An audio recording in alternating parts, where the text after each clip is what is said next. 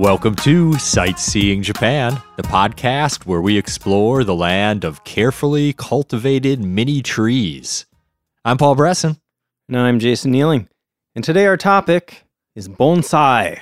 Bonsai. Bonsai. Paul, what does bonsai mean? Small potted tree. Yeah, plant in a tray, Plant in basically. a tray. And uh, as Paul alluded to, it is an art form in which small trees are planted in shallow containers and cultivated to keep them small.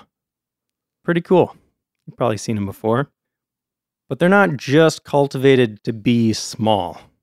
It's also important that they are shaped to look like full size trees. Like you don't want it to look like a baby tree.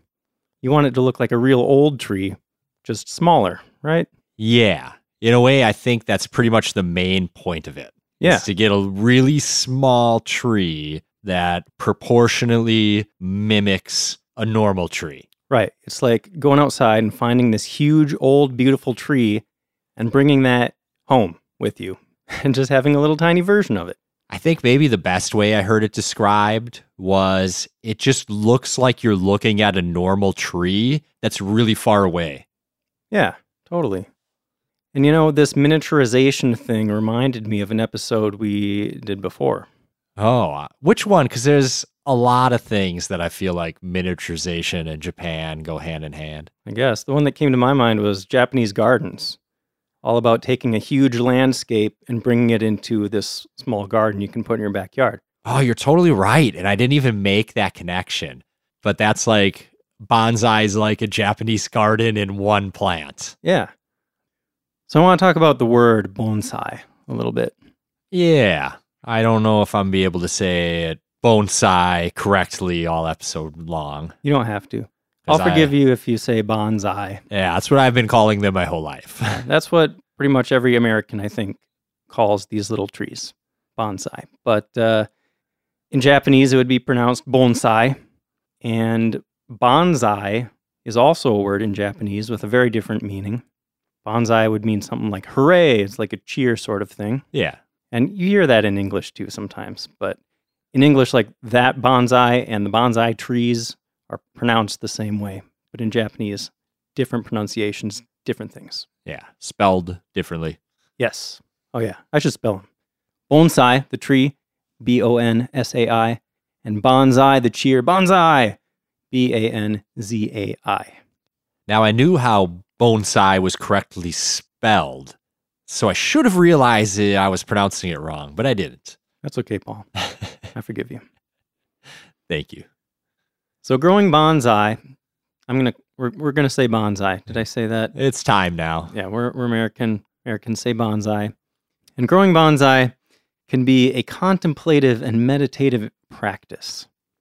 And some people even cultivate a tree for decades or even pass them down for centuries. There are trees that have been passed down through families for generations. Yeah, that's so cool. Yeah, it's not just about having a little tree, it's about the whole process, the ongoing cultivation. And as it ages, it's going to get even cooler looking. So we've talked a bit about the miniaturization. Another key theme in bonsai is asymmetry. You're not really going to see two branches going off from the main trunk of a tree at the same level. Yeah. There's, there's not going to be anything mirrored. It's all going to be asymmetrical. Yeah, because just like Japanese gardens we talked about, you want it to look as natural as possible. You don't want it to look like you planned everything out, even though you definitely would plan everything out. Right. Another important theme is leaving no trace of the artist. Just another way to have it appear completely natural. They shouldn't be able to tell, like, oh, Jason designed this tree. I can see his style in it. Yeah. You shouldn't be able to see any evidence that any person was involved in shaping this tree or anything. Again, very similar to a concept we talked about in Japanese gardens. Yeah. It's it's all part of the same aesthetic, you know, a Japanese minimalistic natural aesthetic. Yeah, absolutely. Another important element is proportion. You want your tree to have the same proportions as a full size tree. That's part of that illusion of making this little tree look like a fully grown tree. Yeah. The trunk should be the thickest part of the tree. The branches on the bottom should probably be longer than the branches on the top. hmm And the size of the leaves is really important too. Yeah. Like it's not going to look like a full grown tree if you got this little tiny trunk and then these giant leaves. yeah. So there are ways to make sure that your tree has leaves or needles that are proportional to the tree itself. Yep. Another theme common in bonsai is wabi sabi, which is basically the acceptance of imperfection. Yes, very popular concept in Japanese aesthetics and all sorts of things. It's about the acceptance of transience and like nothing is forever. You, you make something beautiful and eventually it uh, grows old and dies. You know, things always change. I like that idea. I, I try to apply that to my life because I can be a bit of a control freak sometimes, but it's good to remember that nothing is permanent, you know, nothing can be perfect. So true. Except you, bro. Oh. History time. My favorite. I'll give you one guess where bonsai originated. Australia. Oh, sorry, you didn't get it. Was I close? Uh, you have the right hemisphere. There's two things I think that come up in every single episode. And this one's not the Tokugawas. It must be China then. Yes. Bonsai originally came to Japan from China. Yeah. Guess who brought it over from China? Well, before we even get there, I have something a little further back than what you're getting at. Oh, yeah. How far back are we going? Well, again, this is one of those things where it's, you know, the very earliest idea. Like it's not, it doesn't directly connect to the current world of bonsai or anything. Just kind of the first time that concept came up, you know? Okay. So around 206 BCE, an emperor in China wanted a tiny version of his entire empire created in his backyard. So, you, I mean, you could connect that to the idea of bonsai. You could also connect that to the idea of Japanese gardens. You know, we talked about the miniaturization thing. Yeah. And I'm not saying this one emperor started that whole idea, but it's a thing that happened, probably. There seems to be, there's often a folk tale about how something started, Yeah. but there's always like a grain of truth to it. And the timing is sometimes right. You know, so maybe around that time they started doing it, and then a hundred years later they came up with a story about it or something. Yeah, maybe. But uh, yeah, when when did the idea of bonsai come to Japan? I feel like I've said this probably at least 10 times, but uh, around the sixth century by Buddhist monks. Sounds very familiar.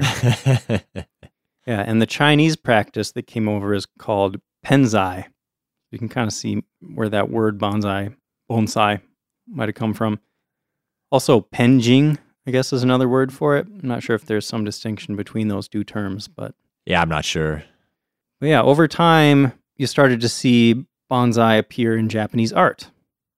So the original Chinese style, that penzai, included miniature figurines and decorations. It was more about like creating a whole landscape, not as much focus on a singular tree. But, you know, Japan, they like to take things and make them their own and refine the idea. So they evolved a simpler style, focusing more on the tree itself. And this is supposed to have a lot to do with its connection with Japanese Zen Buddhism, which has a sort of minimalist aesthetic. Yeah, you can definitely see some of the Zen ideals have uh, made their way into bonsai. Yeah. So the first known depiction of a bonsai plant in Japan is from a scroll from 1195, though it had been in Japan for a while before then. Mm-hmm. But uh, we have surviving evidence of them going back 800 years. That's pretty cool. Yeah. And, you know, like all these other things that we've talked about that come from China, at first it always seems to be, I mean, it first comes over with Buddhism, and then that kind of filters into the the courts, Yeah. the, Aristocratic yeah, class. the high class people. And then over time, you know, often over centuries, it slowly gets out into like hobbyists and then eventually to the general public. Yeah. And that's usually around uh, like the Edo period, Yeah, when there there was enough wealth around that people could pick up hobbies like that. Yeah, yeah. People had more time to focus on the arts and that kind of thing. Yeah. So around the 14th century, these little mini trees were called hachi no ki, which means the bowl's tree. You got a bowl with a tree in it. Okay. And they used deeper pots at this point than they eventually would as the bonsai art was refined. And there's actually a Noh play from around the turn of the 15th century, also called Hachi no Ki, about this poor samurai. And he was visited by a traveling monk. Did you hear this story, Paul? Yeah, I did. So the samurai, he, he wants to be hospitable for this monk, but he doesn't have any firewood left. So he burned his last three potted trees to provide warmth. What a nice guy. Wow. And eventually, he found out, it turned out that the monk was a disguised government official, and he rewarded this samurai for his generosity. So apparently, this story, along with other popular media involving bonsai, helped spread the idea around Japan. And then bonsai cultivation reached a very high level in the next couple hundred years, and there are even still living bonsai dating back to the 1600s. Yeah. There's a tree in the Tokyo Imperial Palace collection called Sandai Shogun no Matsu. It's a five needle pine that's been cultivated since at least 1610.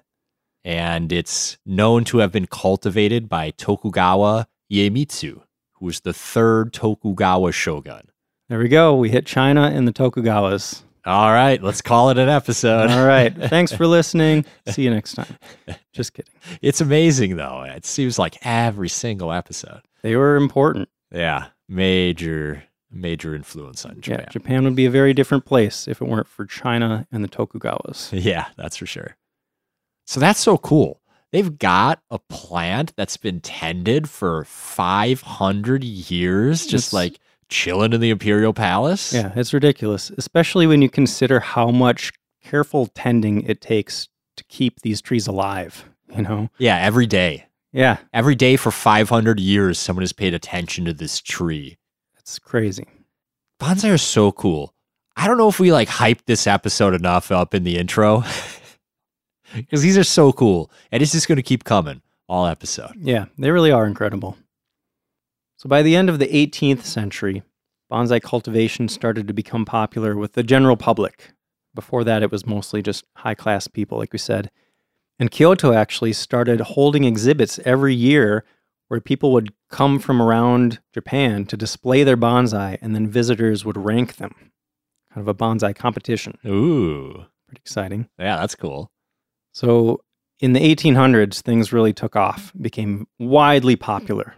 And this is actually the time period where that term bonsai came from, indicating a shallow container. But that word still wasn't used broadly for almost another century. In the Meiji period, when the emperor moved the capital to Tokyo, he displayed bonsai both inside and outside the palace and encouraged the art form. And as we've mentioned in other episodes, if the emperor's into something, that's a big deal. People are going to pay attention. Yeah, that definitely sets the agenda for the nation in a way. Yeah. That's uh, an interesting fact. You know, Meiji's known so much for pushing westernization and modernization, but you still see the fact of them holding on to uniquely Japanese things and proudly showing them off. Yeah, yeah. They started printing picture books and things of competitions too. Mm. I think it really kind of helps cement in that era that la- that bonsai is an art form. Yeah, yeah. So in the 1900s, a lot of new cultivation techniques were explored, like the idea of shaping your tree with wire. Before that, they were using string and rope to shape the tree. But with the wire, you, you really have a lot of flexibility, pun totally intended, to uh, shape the tree exactly how you want to. There are also new cutting techniques. Sharper, more specialized blades can be used to graft branches onto trees and that kind of thing. And People aren't using their katanas. I don't think that's quite the right tool for Pro- it. You could try. not. Maybe it's been done. Who knows? Yeah, also more annual exhibitions popped up. And by 1940, there were about 300 bonsai dealers that worked in Tokyo. People were cultivating around 150 different species of trees as bonsai. And each year, thousands of specimens were shipped to Europe and the US. So it had pretty much become a worldwide phenomenon at this point. World War II slowed things down a bit, of course. Yep. But after the war, it sprung back pretty quickly and continued to spread. In the 1980s, they started having World Bonsai Conventions, and the World Bonsai Friendship Federation was inaugurated. the WBFF. Yeah, the World BFF. That's cool. Uh, and now they have World Bonsai Conventions every four years. The most recent one was in 2017. Okay. And these days, you can find books about bonsai in at least 26 languages. The trees are popular pretty much everywhere. There are around 1,500 clubs and associations worldwide and over 5 million unassociated hobbyists. Yeah, there's a ton of English language information on bonsai out there. Yeah, It's not hard to find. Yeah.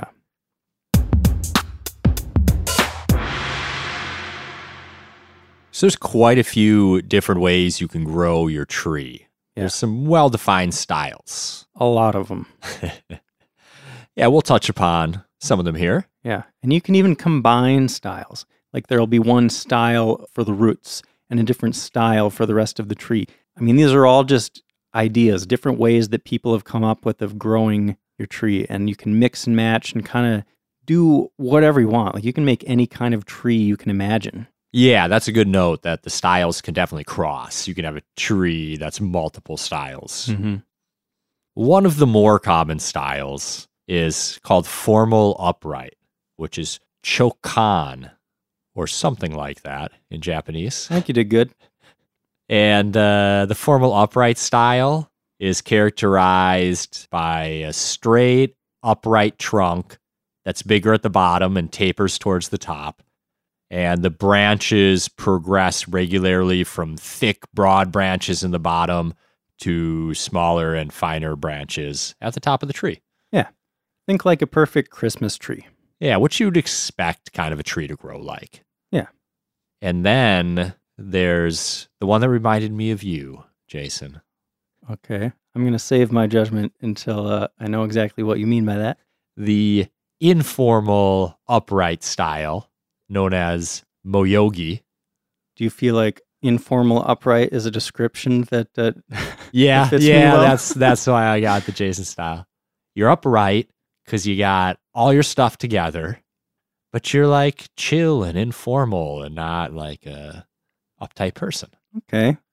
I'm going to take that as a compliment. Thank you, Paul. That was intended as one. so in the Jason style, I mean in the informal upright style of bonsai, a tree is going to incorporate visible curves in the trunk and branches, but it's still going to grow generally upwards. Yeah, like the the tip of the tree is going to be right above the base of the tree, but it could take some curves and turns to get there. Yeah, it takes a little meandering path. Yep. And those are pretty common. You see a lot of those. What else we got? What were some of yours you saw? Well, if you're not so upright, you might want to go with a slanting. Oh, that's the. Paul. You think so? I, I'm I'm standing upright, but I'm, it's not quite straight. Okay. It's your the shakan style. That's what that's called in Japanese.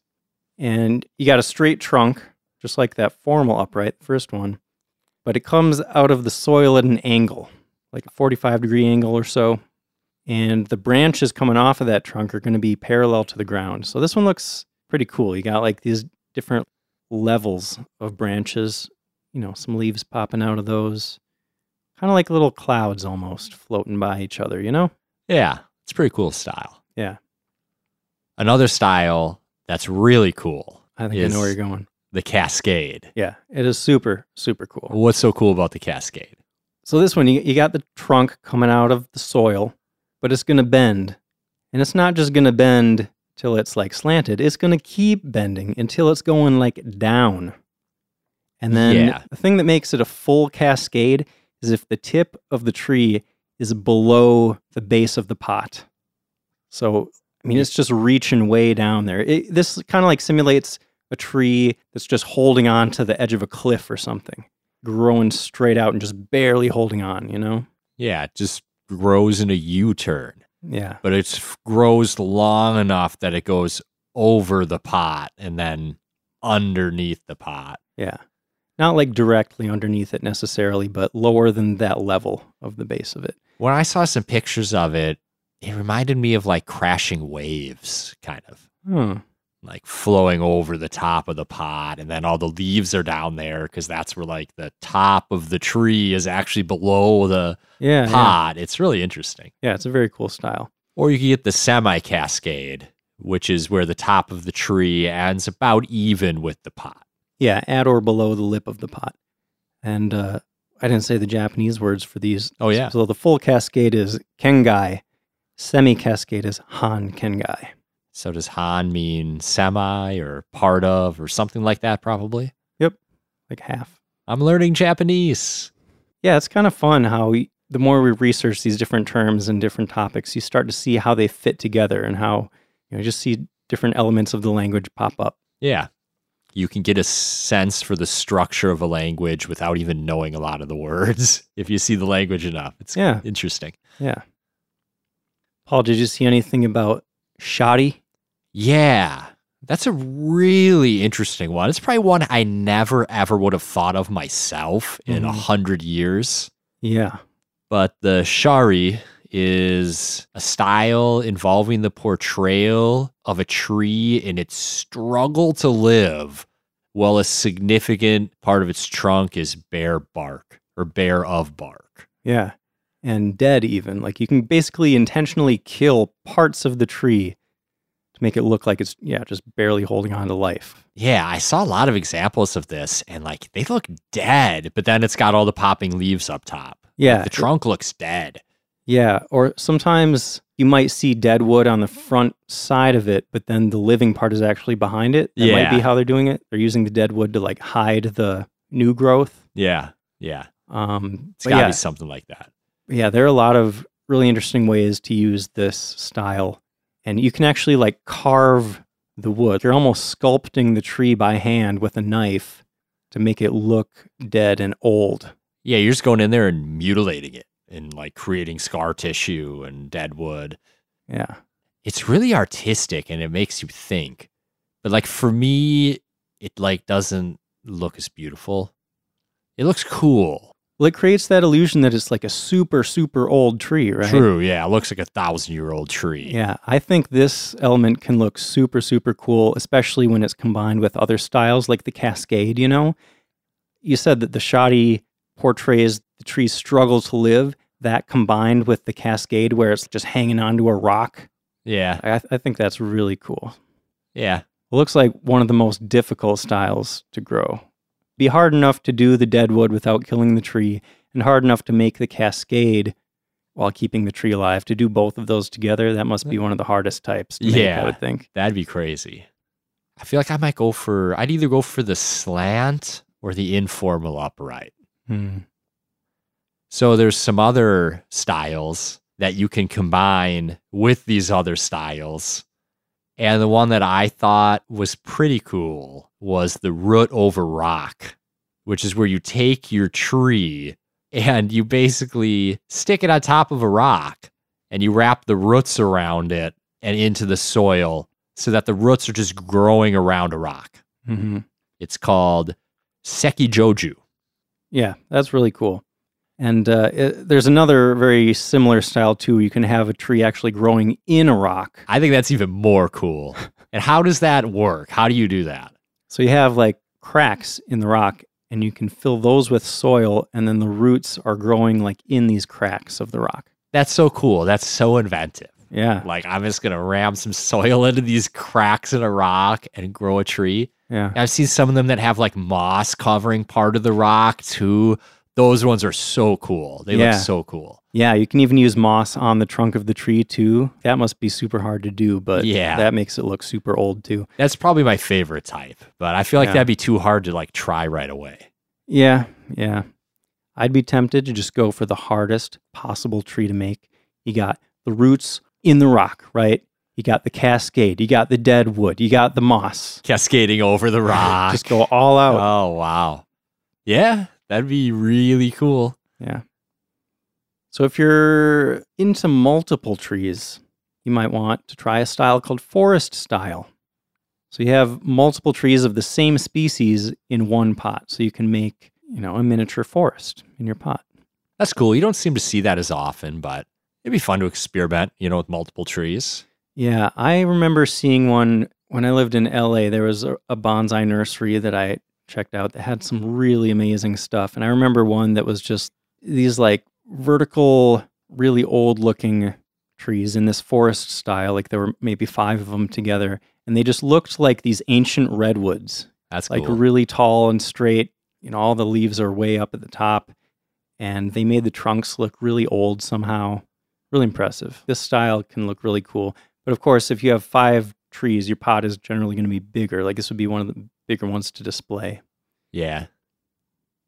Uh, there's another one I'd like called multi trunk style, where it's the same root system, but they split it off into two different trunks. So it almost looks like two different trees coming out, but it's actually a single tree. Yeah. Tho- those can look pretty cool too. Yeah, for sure. And, you know, we've talked about how a lot of it's about mimicking nature. There's even a style that's called raft style, ikadabuki. It's uh, where the style mimics uh, where the tree falls over but stays alive, and then all the new branches grow out of the top side of the tree. So you're basically going to bend your bonsai tree all the way over till like the trunk's just running along the ground. That's so cool. Yeah, right. So that one can be pretty cool too. Pretty artistic, I think. Yeah, for sure. I highly recommend, even if you've seen bonsai trees before, just Google some of these specific styles. It's incredible what people can do. People have come up with styles to mimic pretty much any type of tree you could possibly find in nature. Yeah.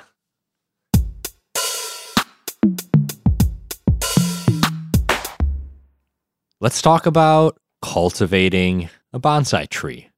How do you get started if you want to if you want to grow one? Well, the first thing you're going to need is a specimen. A specimen. I Yeah. like that. You need your source material. And this could be a lot of different things. You could start with a cutting of another plant. You could start with a seedling, or you could just go find a small tree at a nursery or something. So what's a cutting of a plant? I don't know if everyone knows what that is. So, a cutting is basically when you take a piece of a pre existing plant and you put it in some soil and make it take root. Yeah, snip off a healthy tip of a branch and plant it. Mm-hmm. And you've got yourself a clone of that plant. Yeah. And you'll almost never start from a seed for bonsai because bonsai trees are supposed to look aged. They're supposed to look real old and ancient. So the source plant that you start with is usually at least partially grown when you start turning it into a bonsai tree. Yeah. And it's also important to choose a suitable species. I mean, you can make any plant small, but there are certain qualities that the species should have to make it best for bonsai. So we talked about proportion, how that was important. You want something that makes small leaves, right? So the most popular species are those ones with the small leaves or needles to keep the scale, the proportions looking right. Yep. And I also want to point out it's a common misconception with bonsai that these trees are dwarfed, like they're genetically modified to be small. Not true. No, not at all. They're just the same. Like if you have a bonsai oak tree, it's exactly the same genetically as a full grown, enormous oak tree. It's the cultivation that keeps it small. Yeah. Yeah. And you should pick a tree that grows well in the environment you live in. Yeah. Like you're going to grow it outside. So it needs to be able to thrive in the environment that you're in. Right. So once you've chosen your plant, your specimen, you're going to trim a lot of its roots away, which seems counterintuitive perhaps. You might think that you're killing it. but you actually want to remove like two thirds of the roots that it started with. And the reason for that is, I mean, one, you're going to fit it into this little pot. And a lot of those roots are for stability. The plant is putting out these roots to grab onto soil so it doesn't fall over. But you're not going to need those when you're potting your bonsai because you just need those roots to make sure that it gets enough nutrients and water. Yeah. There's a root called the tap root that runs straight down from the trunk on most trees, and it's big and thick. It's Mhm. just there to help root the tree in place. yeah. So you just clip that thing right off. It's just extra unneeded space taker upper in your bonsai pot. Right. And once you trim off those roots, you're going to need to pot the plant, and the potting is very important. You're going to want to start with a bigger pot than you're going to end up with at the end to encourage some root growth. Like you want to make sure that it can soak up all those nutrients to keep it alive. But as you shape it and it matures over time, you're going to be transferring it to different pots. And once you get to a certain point, when it's around what you want the final size to be, then you can transfer it to a formal bonsai container, its final home, which is usually like a ceramic pot that will have vertical sides. The reason for the vertical sides is you need to be able to remove the tree easily in Yeah. case you need to further trim the roots or check for pests or You need to replant them every so often. yeah. It's also very important that your pot has holes in the bottom to Yes. drain water. You don't want to drown your plant in a pot that doesn't drain. Yep. Then it's dead and you failed. Got to start all over. yep. Um, there's often a screen over those holes at the bottom too, which prevents soil from falling out and might help prevent pests from getting in and messing with your roots. I also saw that you can run a wire up through the drainage hole, especially when you're first starting out, to give that tree some stability. Like you can help it hold itself upright now that you've chopped off that tap root that we were talking about. Yep. And, you know, at the beginning, it might not matter as much. You're mostly worried about keeping the plant alive and shaping it. But eventually, when you get to the point where you're going to want to display your plant, you can think of the pot as a picture frame. It's an important part of the aesthetics. You should choose a pot that complements the tree. Yeah. So you'll find pots of all different shapes and sizes and colors, and you'll you'll choose that depending on your tree. Yeah. What fits your vision of what you're trying to express with your tree? Exactly. The look that you're imagining that you're trying to bring to life. Yeah. So what about soil, Paul? That's that's important, right? Yeah, it's just a couple notes about the soil. One is that, again, depending on which plant you picked, you just got to balance the right soil and nutrient mix for that plant. So just do a little bit of research about what your plant needs.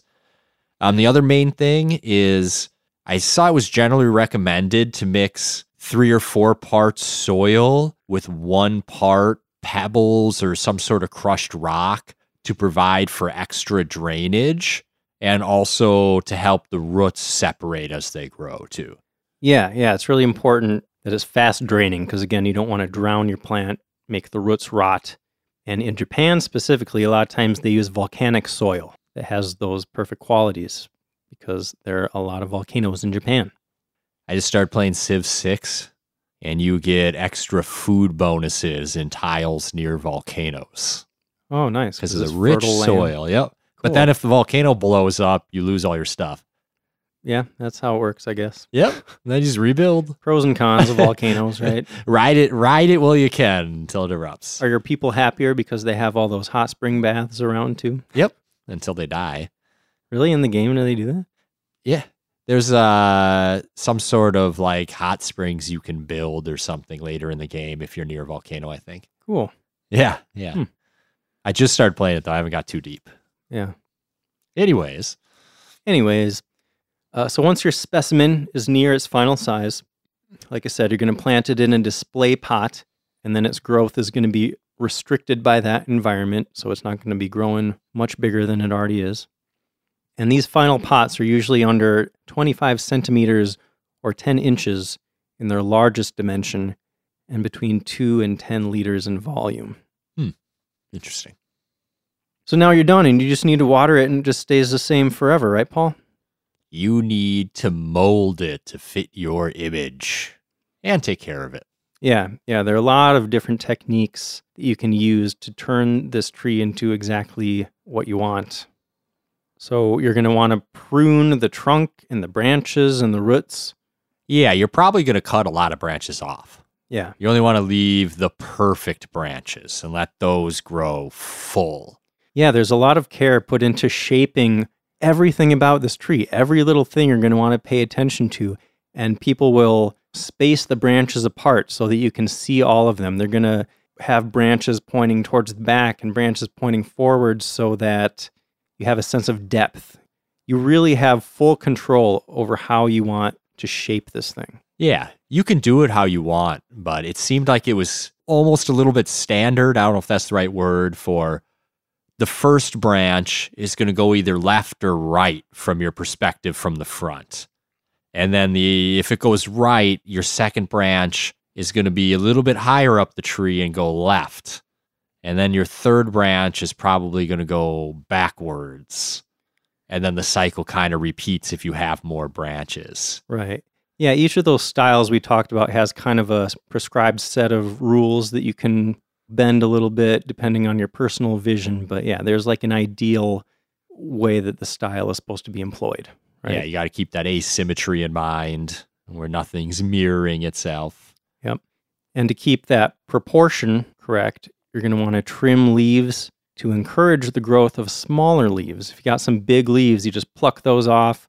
and It starts growing smaller ones back. Yep. Uh, I mentioned wire. Wire is used a lot these days to shape the tree. And you know, the earlier you use the wire, the better. Like you can't have this big, thick trunk and then use wire to try to bend it. You know, it's best to guide the growth of the tree as it grows. Yeah, you can wire it up as soon as you plant it, Mm-hmm. especially if you're doing one of those styles where the trunk is bending or where the trunk's even laying flat on the ground. You're going to have to wire that thing up like right away. Yeah, yeah. And you can use clamps too to shape the trunk and branches. But if you're using the clamps and wire, it's really important to pay close attention that you're not permanently scarring the tree. Because if you if you wrap a wire around a branch and then you just forget about it for a month, you come back and that wire is going to be like imprinted into the branch. And one of those big elements we talked about is you want no trace of the artist, right? You, Yeah. you want to make it look like you you didn't have any involvement. The tree just grew this way naturally. Yep. That seemed like one of the most complicated things about it. Getting that just right. If you don't have the wire snug, the tree is just going to grow however it wants. But if you have it too tight, it's going to hurt the tree. So you Mhm. got to find that just right. I feel like that's the skill where you'd have to practice a little bit till you kind of like got a hang of it. Yeah, yeah, I got that impression too that every little thing, every element that goes into growing this tree, there's a sweet spot, a certain balance that you need to hit. And if you go too far in either direction, you're going to kill the tree. You got to water it the perfect amount. You got to have soil that drains fast enough, but not too fast.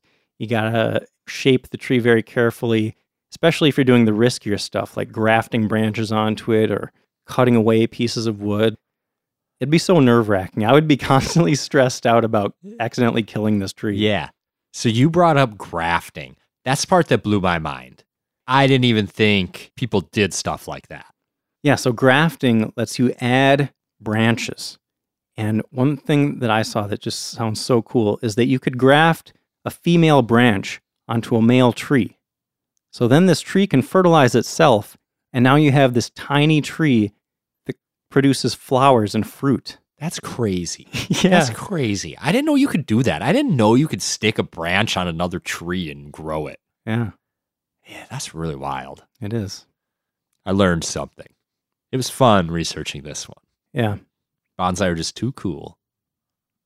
So those are some cultivation techniques, the ways that you can shape it to your will. But for any kind of tree, no matter what the shape, there are a lot of special care instructions you need to follow to keep that tree alive. Because that small scale affects a lot of different aspects of the tree's biology. It can't just grow without anybody paying attention to it like a tree in the forest. Right. So watering and fertilizing must be regular, and the regularity, of the amount that you're watering it and fertilizing it depends a lot on the species of tree. Some like drier soil, some like wetter soil. In general, I think you're going to water every day, partly because it's such a small pot, too, and it's got a small root system. The water's going to run through pretty quickly. Mm-hmm. So you're generally going to need to water every day. I think often even twice if it's a hot day out. Yeah, and that kind of goes hand in hand with location, which is also very important. Most bonsai cannot survive indoors all year long. Right. Trees don't do well inside. Yeah, so it's best to have a place outside for them where they can get just the right amount of sun. And again, that's going to depend on the species and also the amount of sun that it gets is going to affect how much you need to water it, how often you need to water it. Yeah. If it's a newly planted tree, you're probably going to want to put it in a bit of a shady area Mm-hmm. so it doesn't cook. Yep. If it's older, it might be able to handle a little more sun. But of Yeah. course, depends on what tree you're planted. Yeah, it all depends. Got to find that sweet spot for your specific plant. So you generally have to keep them outside in winter too, because they don't last very long inside. And because the natural growth cycles kind of need to be dictated by the environment. But you do need to be careful when it gets really cold, especially when it's a new plant too, Mhm. because the root system's so small, it can all freeze up.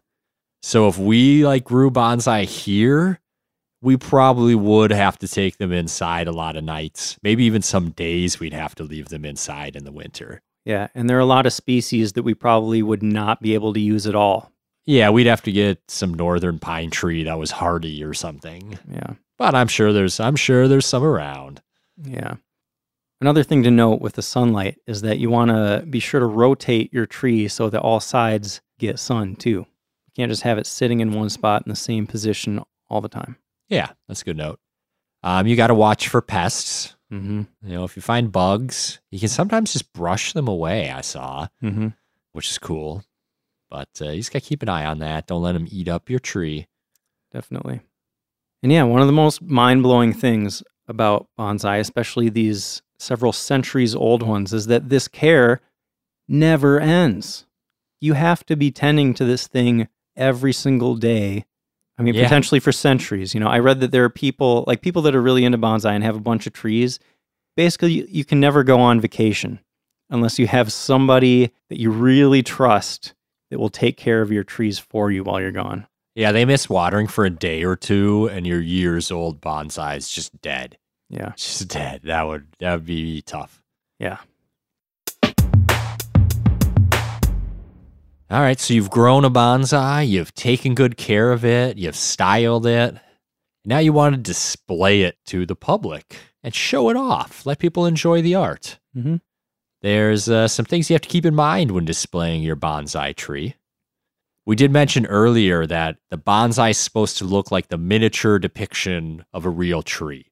So you don't want it sitting too high or too low, usually. The perspective will just look off if you're looking way down at it or way up at it. You want it to be probably near eye level somewhere, depending on the tree, of course. Yep. And we we alluded to this, I think. Bonsai trees always have a front and a back. Yes. When you're shaping that tree, you're going to be thinking about one specific angle that it will be viewed from, and you're shaping Always everything. from that angle. yeah, yeah, Yeah. And it's standard to contemplate one bonsai at a time. So if there's multiple bonsai around, it's common to put up a divider between them or space them out in some way so that you can focus on just one at a time and really take it in. So many outdoor displays are semi-permanent, and you want to make sure to put your tree in a place that accentuates the tree. Like I talked about how the pot is kind of a picture frame for the tree, but you also have to think about what's surrounding the tree and the pot and just make sure it Yeah. accentuates it properly. What's the pot on? What's behind it? Where's the other view? Yeah. Mhm. And you also want it to be in a place that gets the right amount of sunlight, like we said, doesn't get too much wind or precipitation. Yeah. It might seem trivial to just find a place to put your tree, but there are a lot of factors to consider. Yeah, you could just maybe grow it in the corner of your porch, but that's not where you'd want to display it. Yeah. To try to find some place that meets both needs. Mm-hmm. So there's indoor displays as well. And these tend to be temporary because, as we mentioned, most bonsai don't do well inside. Mm-hmm. But you can bring it in to be a centerpiece on your table or to just be shown at an event. Yeah, and actually, in traditional Japanese homes, Paul, have you seen this where there's the formal tatami room and then there's kind of a little display alcove in that room? And a lot of times you'll see like a wall scroll there, maybe a little flower or something. Does that ring a bell? Yeah, it does. So, a lot of times people will bring a bonsai tree inside to display with a wall scroll in that little alcove, and they'll have another small companion plant. And those kind of all come together to create certain mood for the specific season. Yeah. Like I heard the companion plant is usually in the foreground, the bonsai in the center, and then the scroll hanging on the wall behind. Just gives more depth and Mm-hmm. helps you focus on the bonsai. Yep. And these displays are usually very temporary, though, because again, the tree isn't going to last long indoors. Might Just just, leave it showed it there for a few days. Yeah. So my only question for you, Jason, is are you going to start growing a bonsai this spring or are you going to wait until you retire? You know me so well, Paul. You know, when I first saw that uh, that bonsai nursery in LA, yeah. I was I was smitten with bonsai trees. I'm like, I need to grow one of these someday. But I also like traveling a lot. Yep. And you know, if I'm going to be going to Japan or other places, hard to take care of a tree. So when I retire, I'm going to be getting a bonsai tree, and I'm going to be getting a puppy, so I can stay home and take care of the two of them, and that'll take up all my free time, and life will be perfect. nice. That's my plan. You'll just have cute puppy and a beautiful tree. Yep. Life will be good. Looking forward to it. Nice. Nice. What about you? You're going to grow a bonsai? Yeah. Probably once I retire. Yeah. Our trees can be friends. We'll let them hang out together. Yeah. Maybe little field trips. So if you want to grow your own bonsai, feel like you're up to the challenge, there's a ton of information online, of course, in English and a lot of other languages, I'm sure. YouTube has a lot of good videos. Bonsaiforbeginners.com seems to be a good resource, can help get you started. And you might even be able to find local groups that you can get involved with, especially if you live in a place like LA. A lot of Japanese people there. I'm sure there are several bonsai groups there, and maybe in other big cities around the world too. Uh, of course, it's going to be easier to get started if you live in a warm climate, like we said, but it is possible to grow indoors if you have no other choice. Just be very careful about the species that you choose. Yeah. You might need a heat lamp for it or something. Yeah, maybe. So we're getting towards the end here. I just had a few super old trees I wanted to mention. I thought were pretty cool. Oh, yeah? Yeah. So in Tokyo, there is a museum, the Shunkaen Bonsai Museum, that has two of the oldest trees in the world, Okay. over 800 years old. Ooh. Have they been bonsai for 800 years? Do you know? That's a good question because a lot of times when you see, when you hear about the age of these trees, they're testing for the age of that specific plant. But a tree could have been growing for a while before it was bonsaied, before it started being cultivated to be a tiny tree. Yeah. So it's it's hard to say exactly. All you can really tell for sure is how old the plant is, not how long it's been cultivated. That's crazy. 800 years old. Yeah. Wow. Yeah. They get older though. Paul, did you hear anything about Omiya, Japan? Yeah. There's a bunch of bonsai gardens there. Yeah, it's a pretty famous place for bonsai. There's a juniper tree there that's over a thousand years old. Wow. Yeah, it's at the Mansei-en Bonsai Nursery, one of the six famous bonsai gardens in Omiya. Wow. Six famous bonsai gardens. So I guess it's Omiya if you want to like go see some of the best bonsai. Yeah, I got to check that out. I'm pretty sure I've taken a train through Omiya a bunch of times, but I never actually stopped there, looked around. Omiya, is that near Tokyo? Yeah, yeah. Omiya Station's not too far. I think That's we might cool. pass through it on the way to Kawagoe. We may have. Uh, another super old one. There is a ficus at the Crespi Bonsai Museum in Italy that is also over a thousand years old. Wow, in Italy. Yeah. And that one was originally from China, apparently. Okay. So yeah, they can get really old. Oh, and that one in Italy, I saw a picture of that one, and it might just be the perspective of the picture kind of messing with me, but it looked pretty big. Like it was on this table. It might have been like a three or four foot wide tray. It's crazy. You, you should look it up. Okay. Crespi, C R E S P I, Bonsai Museum. Find a picture of it. It's probably the biggest bonsai tree I've ever seen, Okay. but you can still tell it's a little Bonsai. tree. Yeah. Yeah. All right. I got one more thing to say in this episode. It's a tangentially relevant fun fact. All right. Okay. Paul, have you ever heard of a bonsai kitten? No. Bonsai Kitten was a joke website made by an MIT student in uh, the early 2000s. Might have been like 99 or 2000, somewhere around there. Okay. They claimed to provide instructions on how to raise a kitten in a jar. Okay. So the idea was the bones of the kitten would mold to the shape of the jar as it grew. Okay. Okay. And they had like fake pictures of these little kittens stuffed into these jars, and their skulls are all deformed and stuff. and- oh my goodness. Yeah. So of course, animal rights organizations saw that and took it seriously and went crazy.